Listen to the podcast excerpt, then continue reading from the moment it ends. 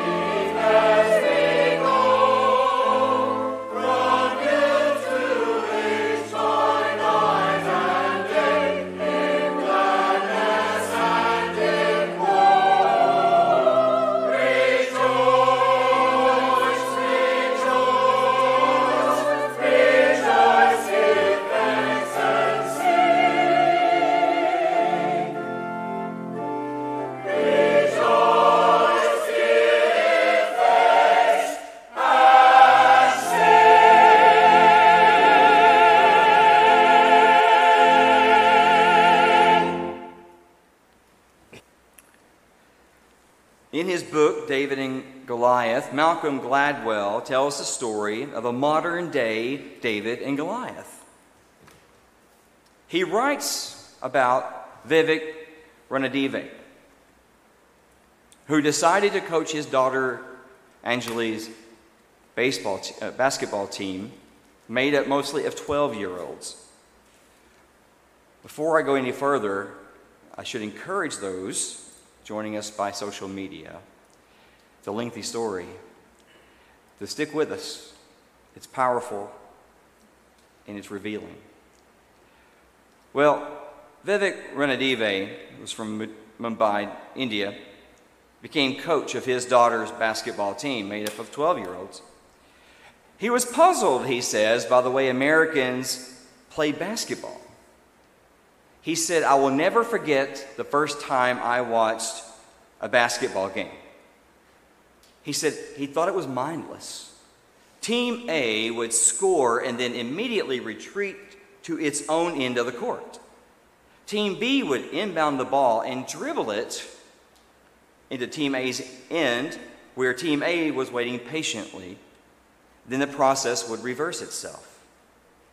He said, Now, a basketball court is 94 feet long, but most of the time, a team defended only about 24 feet of that, conceding the other 70 feet.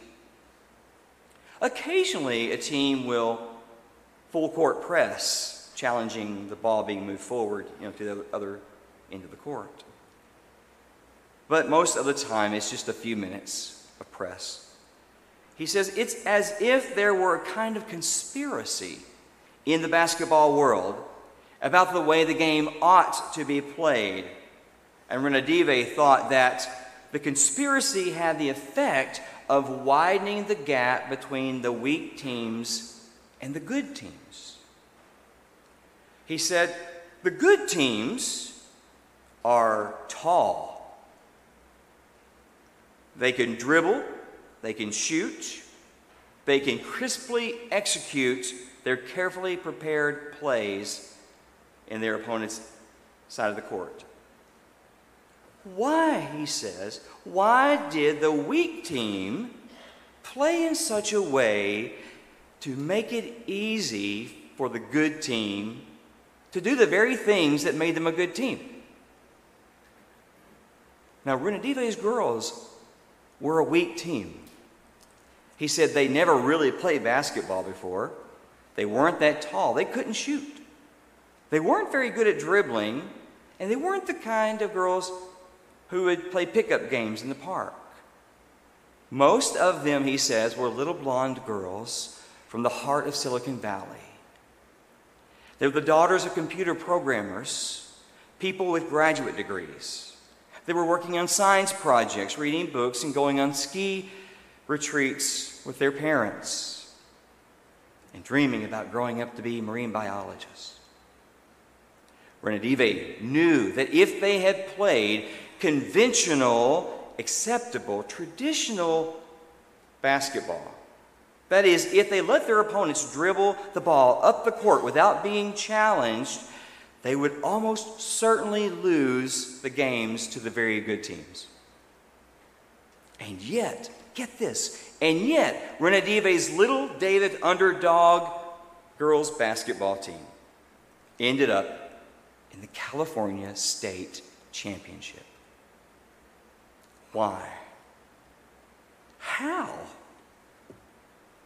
Much like David's five smooth stones, that coach chose to fight that Goliath team unconventionally. He would play full court press every game, all the time. As a software engineer, he studied opponents. Turns out those Goliath teams played as though everyone played by the same rules, as though there was an assumed rule every team had to play by. The point guard dribbled the ball up the court. He stood above the top of the key, about 24 feet from the opposing team's basket. He called out a play that the team had choreographed and practiced for hundreds of times. And then the defense, the only time that they would spring into action, would challenge the offense and challenge the shot. He said, actual basketball took up only half of the 20 second interval that the game's real length was played. He said that it took only 20 minutes of play rather than 48 minutes. 24 minutes of activity took place in that small area. He says it was as formal and as convention bound as an 18th century square dance. The Goliaths, conventional defensive players, had to run back to their own end, compose themselves for the arrival of the other team. But in composing themselves, in retreating, they allowed the offense plenty of time and space to prepare for their attack, to execute a play they had been practicing to perfection. Ranadive's version of those five smooth stones, his unconventional weaponry, were just two First, his team would challenge the inbound pass instead of retreating back to their side, which only gave teams time to prepare their attack. As the little Davids, his team would not play as expected by the conventional rules. Instead, they would steal the inbound pass. And if that failed, they would prevent these Goliath teams from crossing the half court line in time and they would get the turnover. Listen to this passage again. And it happened as the Philistine Goliath arose and was drawing near David that David hastened. He hurried and ran out from the lines toward the Philistine. And then he reached his hand into his pouch, pulled out a smooth stone, put it into his sling, slung it, struck the Philistine in the head. That sentence about the slingshot, that's what makes David famous. But the first sentence is just as important. David hastened, he hurried, he ran out toward the Philistine. David broke the rhythm of his encounter. He speeded up the play. He surprised the giant. In the book, The Life of David, poet, critic Robert Pinsky writes this The sudden astonishment when David springs forward must have frozen Goliath, making him a better target. Pinsky calls David a point guard ready to flick the basketball here or there. That is, David pressed. He changed the rules of the play. He broke the rhythm. And that's the first thing that little Davids do to defeat the big Goliaths. Ranadive's second stone was to take his fifth player off the inbound passer and put her roving around to prevent the pass or to steal it. The usual result, he said, would be panic. The passer would fear not being able to get the ball in in time, would turn it over or call a timeout. And if she did throw a desperate pass, it would be stolen. Or somehow it got in, his little David's basketball team would trap the player and cause a turnover. He says this we would press and steal and do that over and over again. It made people so nervous. There were teams that were a lot better than us that had been playing a long time, and we would beat them. It worked because they typically found themselves with the ball underneath their opponent's basket. They didn't have to have skill to shoot it from a distance, they just laid it up. And they won. One of his players says, What that defense did for us is that we could hide our weaknesses. They didn't have the skills of those Goliath teams. They didn't have outside shooters. They weren't tall. They were not good at dribbling, but they were good at hustling, pressing, the art of surprise, good at playing by a different set of rules. David and Goliath. There are a few stories in the Bible that capture the imagination as the story of David and Goliath. We have two armies facing off an ancient Bay of Pigs showdown. Both armies put forth their most fearsome warriors for a battle that would decide which country would serve the other. High stakes. No less than gambling with God's gift, Israel itself. On one side, the bad guys. Bad guys to us, anyway. On one side, the bad guys. On the other side, the good guys. The bad side had a giant of a warrior, Goliath. The good side had a little shepherd boy. We know how it ends. David, the unlikely hero, a clear underdog in the story, armed simply with a slingshot and five smooth river stones, defeats the terrible Philistine Goliath. Now, you may recall last week's sermon, we talked about the unlikely call of David as king of Israel. It was about what really matters. And what really matters, we remember from last week, is not the appearance, but the heart. Our, in our world, age matters, strength matters. Physical capability matters. Appearance matters. When it comes to wars and battles, weapons matter. Military expertise matters. Everything the Goliaths of this world seek to defeat little David's. But these do not matter to God.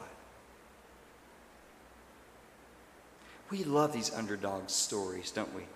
I once had a friend told me I looked like the underdog main character of that movie called Rudy. Maybe you saw it. I hadn't seen it, so I said, I better go watch myself, I guess.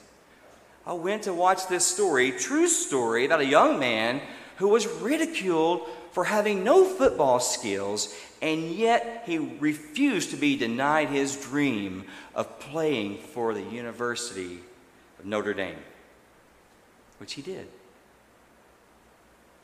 And then there's that true story turned movie about the underdog Hoosiers,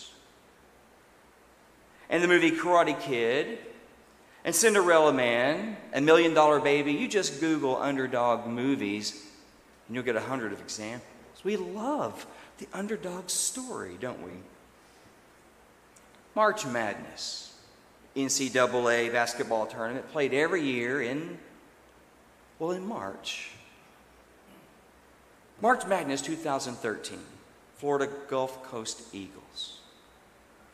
Led by second year head coach Andy Enfield in the only the second year of their full NCAA eligibility, won the Atlantic Coast Tournament by beating my alma mater. I wasn't pulling for them. I was pulling for my alma mater, Mercer University Bears. But soon I was pulling for the Eagles.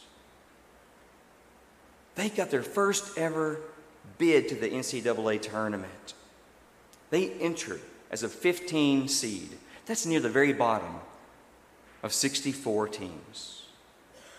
Their first game was against college basketball Goliath, number two seeded Georgetown Hoyas, whom they beat 78 to 68. The third time in two years, and the seventh time ever that a 15 seed team beat a second seed. Next, they played a Goliath, number seven seed San Diego State, whom they beat 81 to 71. And with that, the Eagles became the first 15 seeded team ever to advance to the Sweet 16. From near the bottom of 64 teams, among the best the 16. But the Eagles lost to Florida 62 to 50. However, they finished with a great record and they won the ESPY that year, the Excellence in Sports Performance yearly. They got best upset. It was thrilling, uh, thrilling for all those not pulling for the Hoyas or San Diego State, but it seemed the whole country was pulling for the underdog. We love those stories. Even Jewish people, Christians, they know this story, but those who don't know the story, who've never read their Bible, know what it means when you say David and Goliath. The little guy beats the big guy. David was just a boy, he was only a shepherd. King Saul offered him the warrior's traditional, conventional armor and weaponry. Everyone, even Goliath himself, was certain that David would play by those conventional rules of battle, right? Which is why Goliath taunts David. He says, Come to me. Which means he expects a hand to hand battle, a close up battle. Goliaths are used to playing by their rules. He was used to a hand to hand combat up close, which, as a giant of a man, was to his advantage. David knew that. And King Saul also assumed that David would play by those conventional rules, up close with Goliath, handing the, this little boy a soldier's big sword and heavy armor. He wasn't used to that. Like Ranadive's underdog basketball team, battling Goliath hand to hand would expose David's weakness. So David tells King Saul he has no intention of doing battle with Goliath in such an expected, conventional way. Instead, he said, I will fight him like I fight wild animals when I'm protecting my sheep, as I fought bears and lions. He would bring a shepherd's rule to the battlefield. Therefore, without armor, without a heavy sword, light, unburdened, with only a sling and a few stones, David hastens. He runs. Runs toward this giant, stops, grabs a stone, puts it in a sling, sticks it in the forehead. You know the rest. He wins. Historian Robert Dorwin remarks that Goliath has as much a chance against David as any Bronze Age warrior with a sword would have had against someone using a 45 automatic pistol. That's how fast that stone came. Let's remember why little David defeated giant Goliath why the underdog wins. Two reasons. And they're worth our attention as we encounter the Goliaths in our life.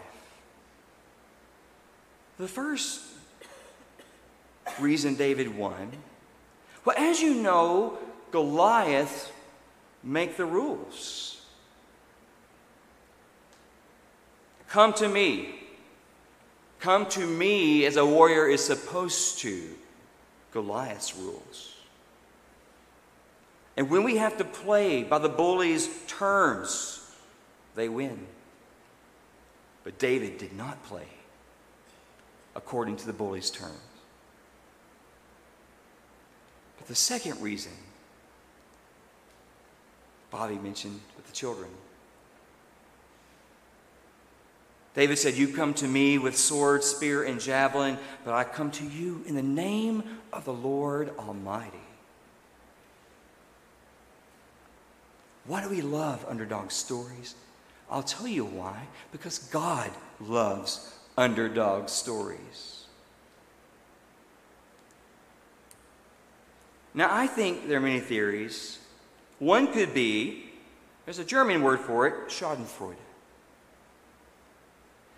is that we root for underdogs because we have this bizarre enjoyment of others' misfortunes. Come on, you've enjoyed the misfortunes of others.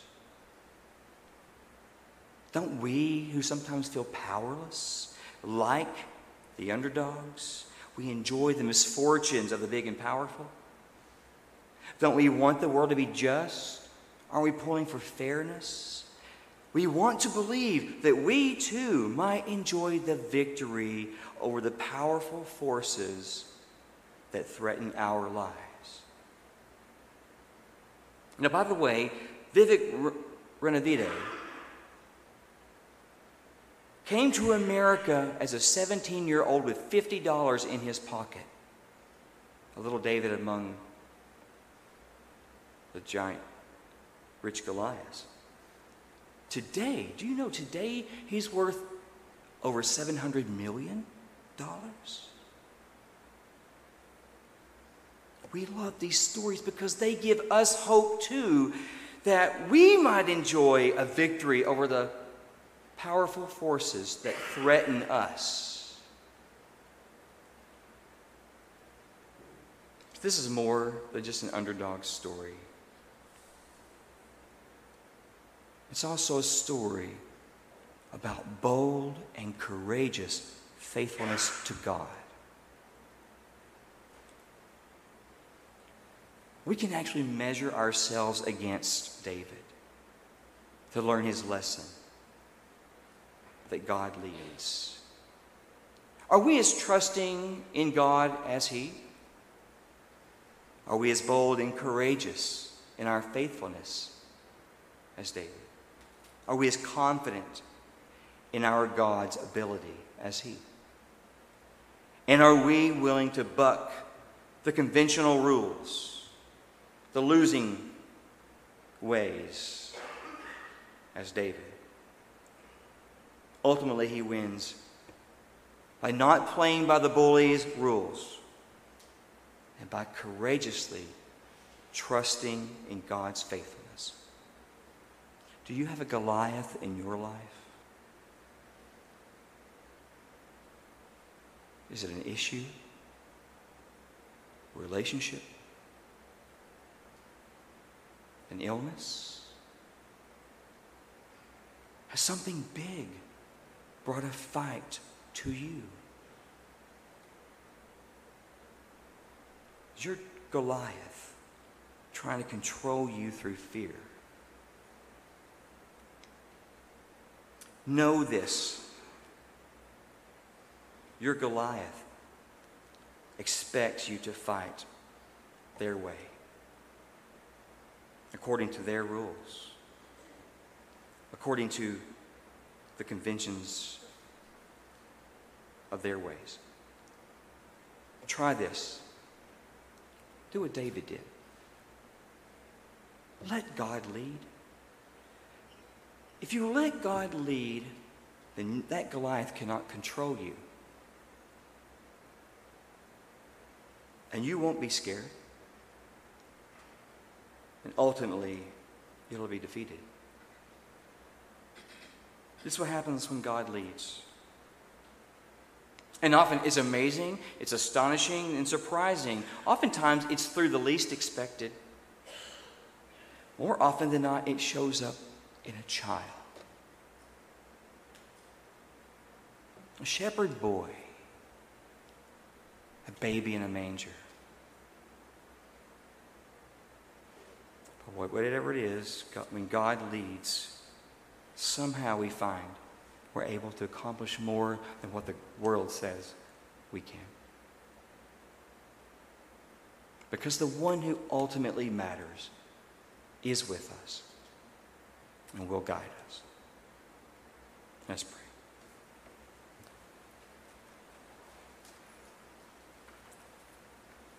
He isn't a Philistine warrior. Lord, but each of us faces these Goliaths cancer, illness, loss of work, addictions, broken relationships. God, give us the strength to trust you, play by your rules. We pray you'll release us. Release the fear and defeat that enemy. In Christ we pray. Amen. Thanks for tuning in to They Didn't Teach Us That in Seminary, the Broadmoor Baptist Church of Baton Rouge podcast. Please like, review, and follow us on Facebook, Twitter, Instagram, or YouTube.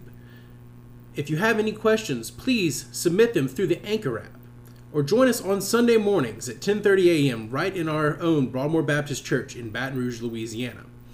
Otherwise, I hope you have a good week.